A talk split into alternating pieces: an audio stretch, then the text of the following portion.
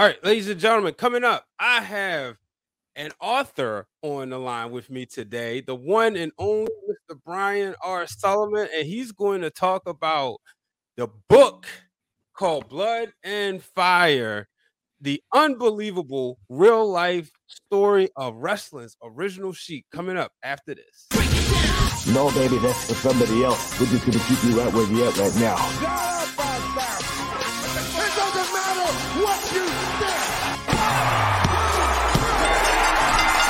The Wrestling Wrealm presents Break It Down with Brian H. Hey, what's going on, man? How you feeling?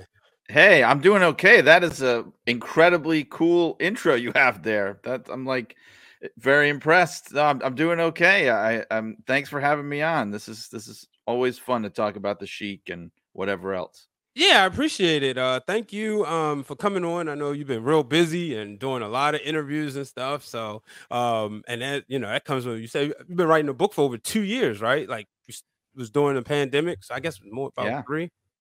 Yeah, I actually started at the very end of 2019, so even like right before everything happened, and Mhm. like the entire process from beginning to end was uh, about two and a half years, uh, or a, a little more. Yeah, maybe like yeah, like two and a half years total. Wow. Yeah. yeah. So what was the um I, I want to know like, you know, what made you tackle this project? Especially like you hear about the Sheik, especially in 2000 in the you know 2000s and 2010s and 20s, but you know, most time when you hear the name Sheik, you think of the Iron Sheik. So what made you want to write about the original Sheik?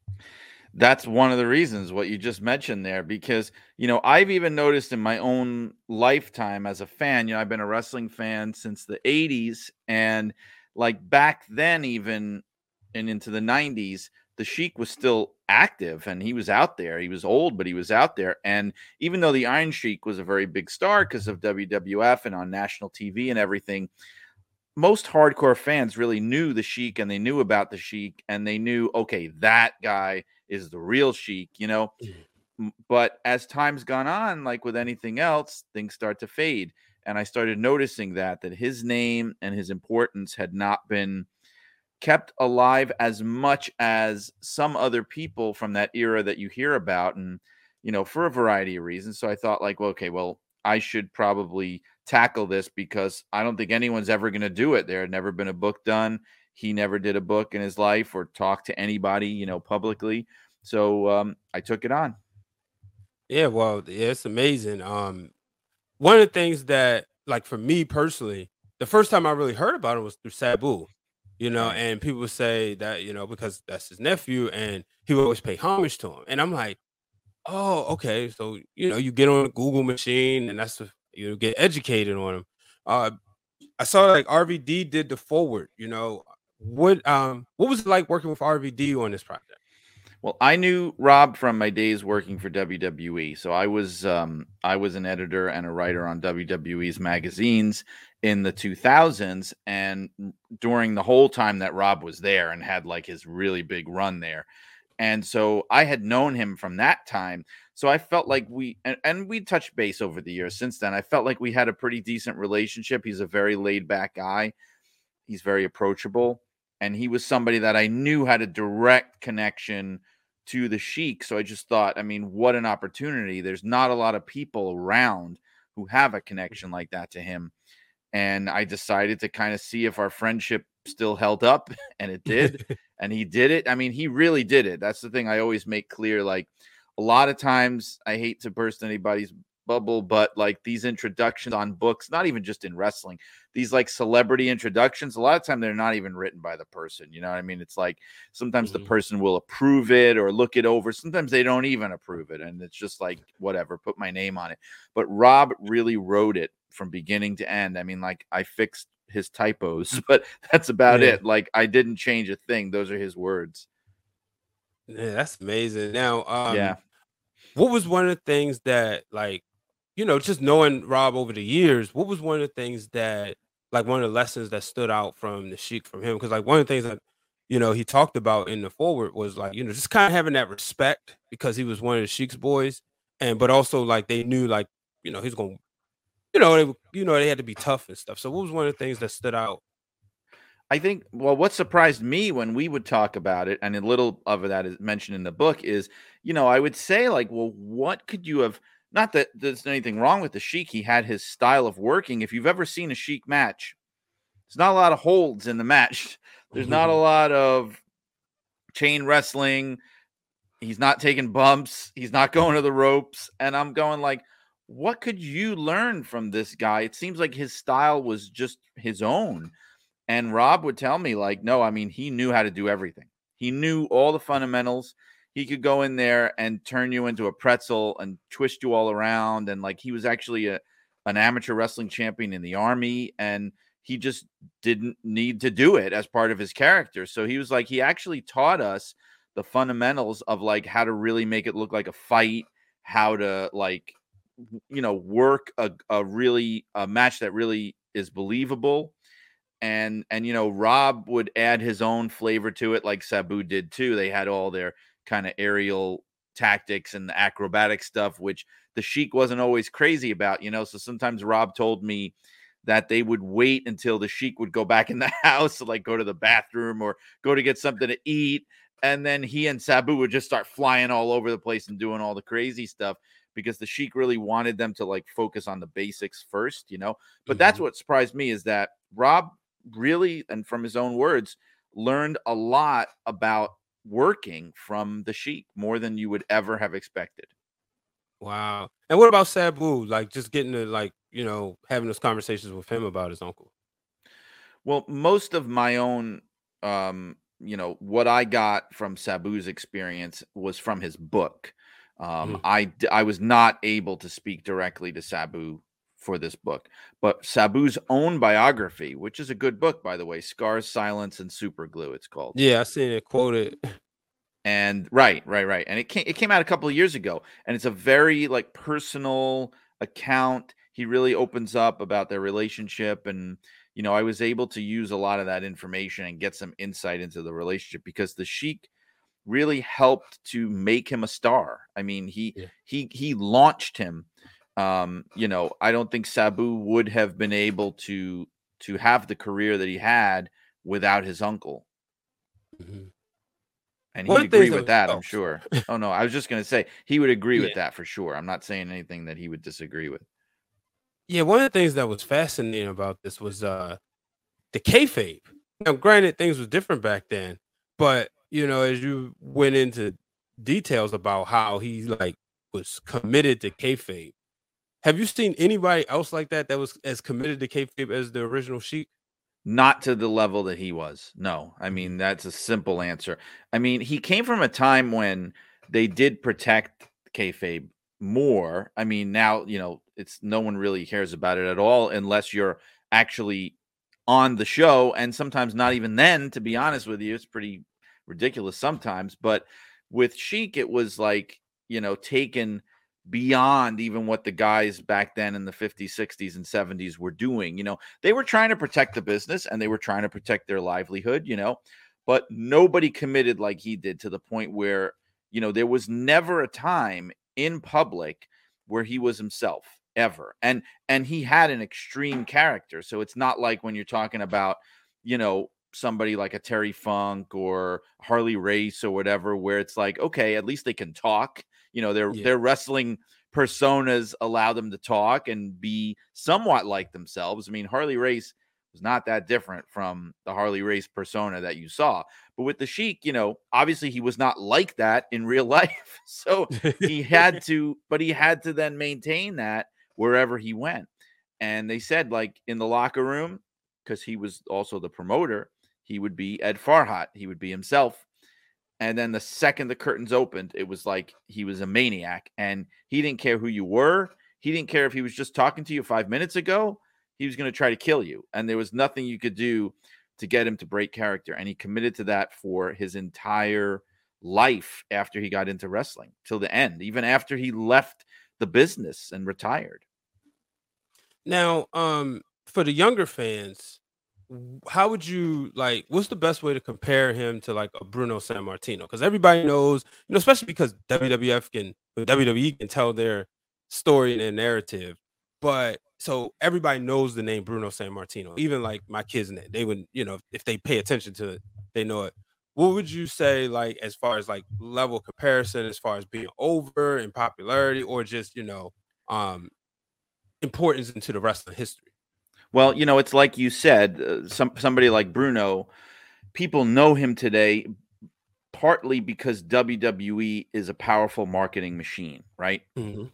And I can tell you, and if you've been watching for long enough, you know, before he went in the Hall of Fame, they never talked about him. So, like, if you were a very young fan in, like, let's say the 90s or the 2000s, you may not have known who Bruno Sammartino was.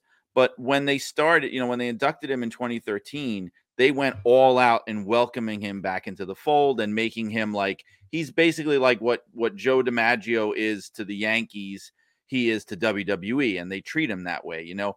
But like without that machine of that to push you as a legend, you can be forgotten and it happens often. But the Sheik, and I even kind of talk about this a little in the book, but I've said it before. He and Bruno, it's glad you mentioned him, were like two sides of a coin. Like like the Sheik was like the anti Bruno, where Mm. Bruno was the hugest baby face, the most beloved, and you know, sold out everywhere and a huge star, and people believed in him and like loved him like he was like a sports star, you know.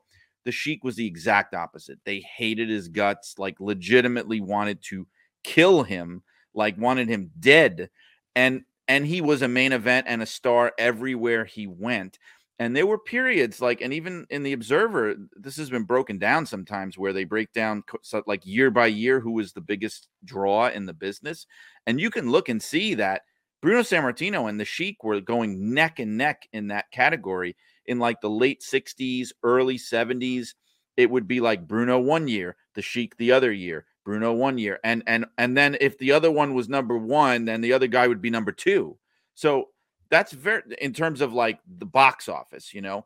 Mhm. That's very but that but where it's important for the Sheik and it's impressive for the Sheik is that's very rare for a heel. You know what I mean? It's easy for a good guy to do that because you're the hero and everybody wants to come out and support you and they believe in you. But it's hard when you're the bad guy to be, and, and you know, because the bad guy eventually has to lose, and then you lose and you lose your heat, and you have to try to build it up. So it was like this. One solution that he had to that was he never lost. He- but mm-hmm. you see, he was smart because he knew, like, I'm a heel.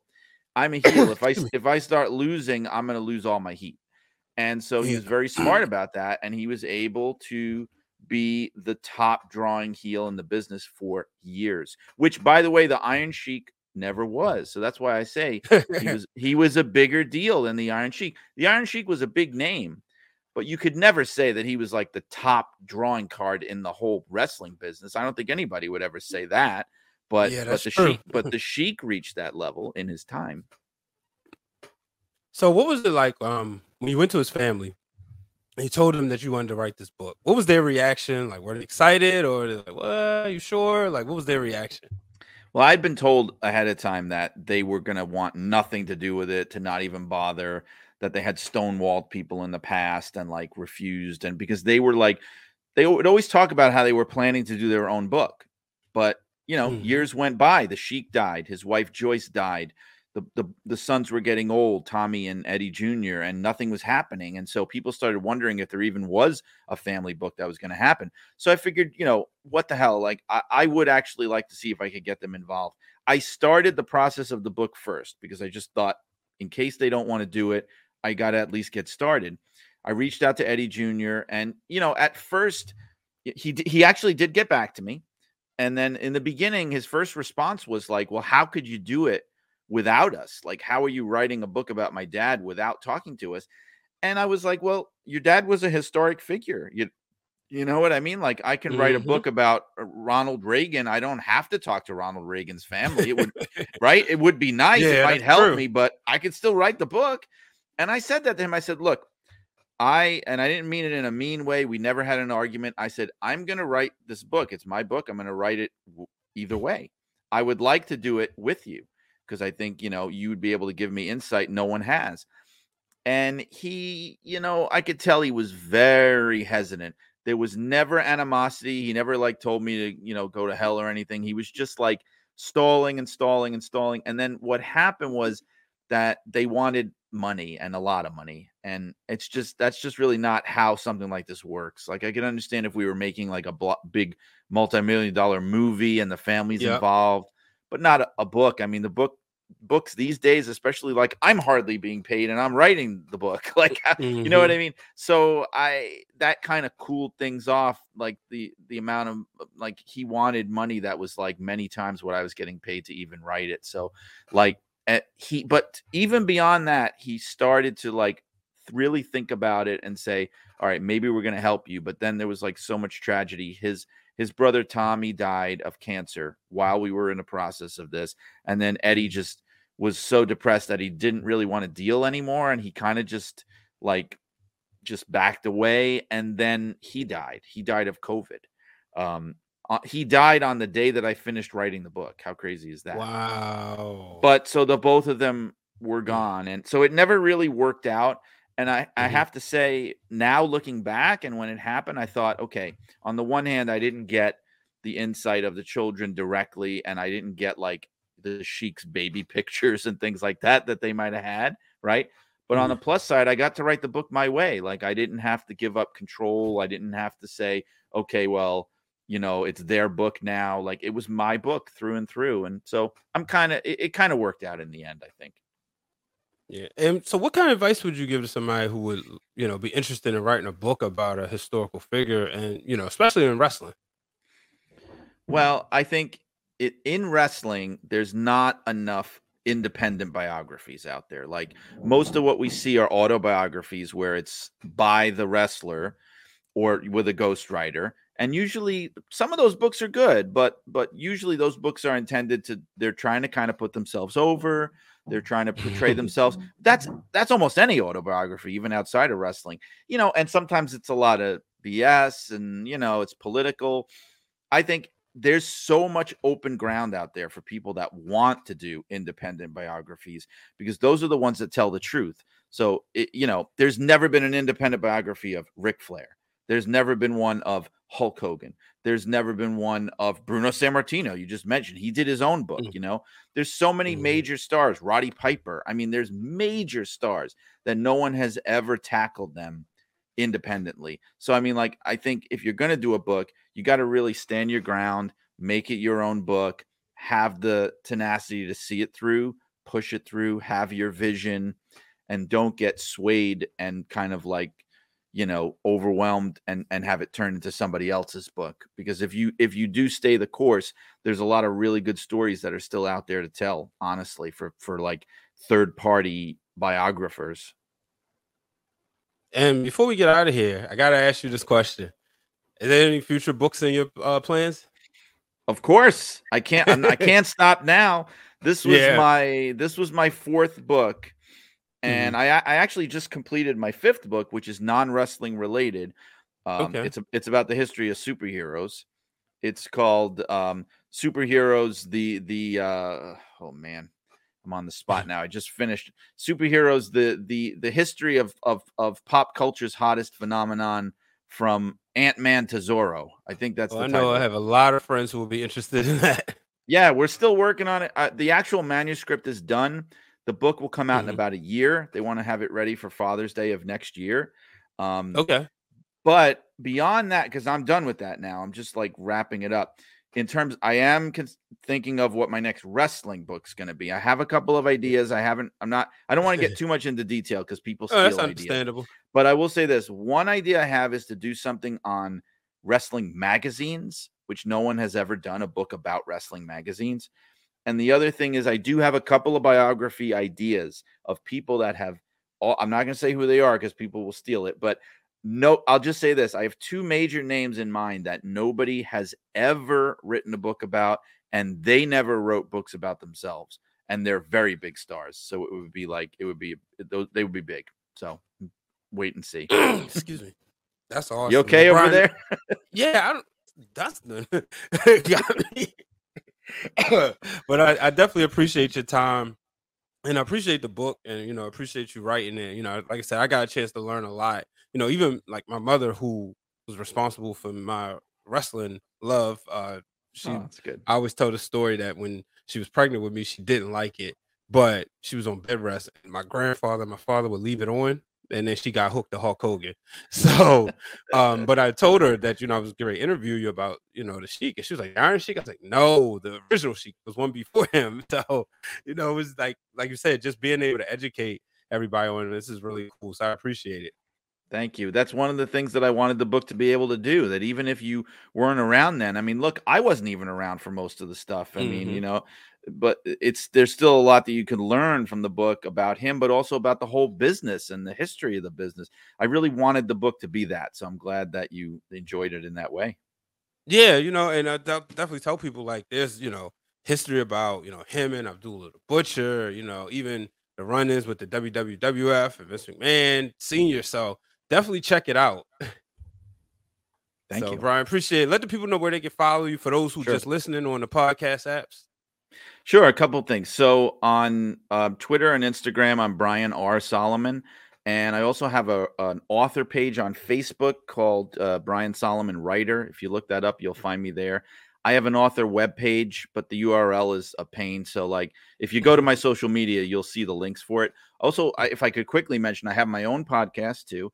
Um, yeah, absolutely. I, I started it in February, and it's part of the Arcadian Vanguard network, which carries the Jim Cornette shows. That's kind of their biggest claim to fame with Brian Last. And but my show is called Shut Up and Wrestle, and yeah. it's a um, it's an old school podcast. So we only talk old school and I have all different guests. And what we talk about depends on who the guest is. Like I just had Baby Doll, who you know is an '80s wrestling legend. I had I've had Rob on there, Rob Van Dam. I've had the Blue Meanie on there, and I have even people that used to work in the corporate world of WWE with me. So you know, I'm trying to make it a really interesting show with really, really good and unique conversations and and you can find it anywhere you find podcasts the usual places um, except youtube but we'll get there. it's called uh, Shut Up and Wrestle with Brian R. Solomon. I appreciate it, Brian. Thank you so much. You're very welcome. All right, take care. Thank you for tuning in to this week's episode of Break It Down with Brian H. Hit the subscribe button and turn on the bell so you get notified every time the Wrestling Wrealm posts new content. All right, hello, ladies and gentlemen. Thank you for checking out the interview that I just had with Brian R. Solomon. Um, as you know, with the Wrestling Wrealm, I've you know, sometimes, you know, we just open up the Patreon and what you may not know is that we actually have a couple books to give away. So, two people that we will be giving these books to are two of our Patreons and actually two of our longest um fans, I should say, two of our, you know, family and those two gentlemen are Daryl Johnson, I know him as Dr. D, and Sean Williams, Sean the Shark Williams. So they will be having their book mailed out to them, or I probably just give Docs his. Uh, but to all our Patreons, thank you, thank you for your support, and want to let you know that we will be having some more giveaways. You know, it's just appreciation, a token of thanks for your support of supporting the wrestling realm and everything that we do. So long, everybody.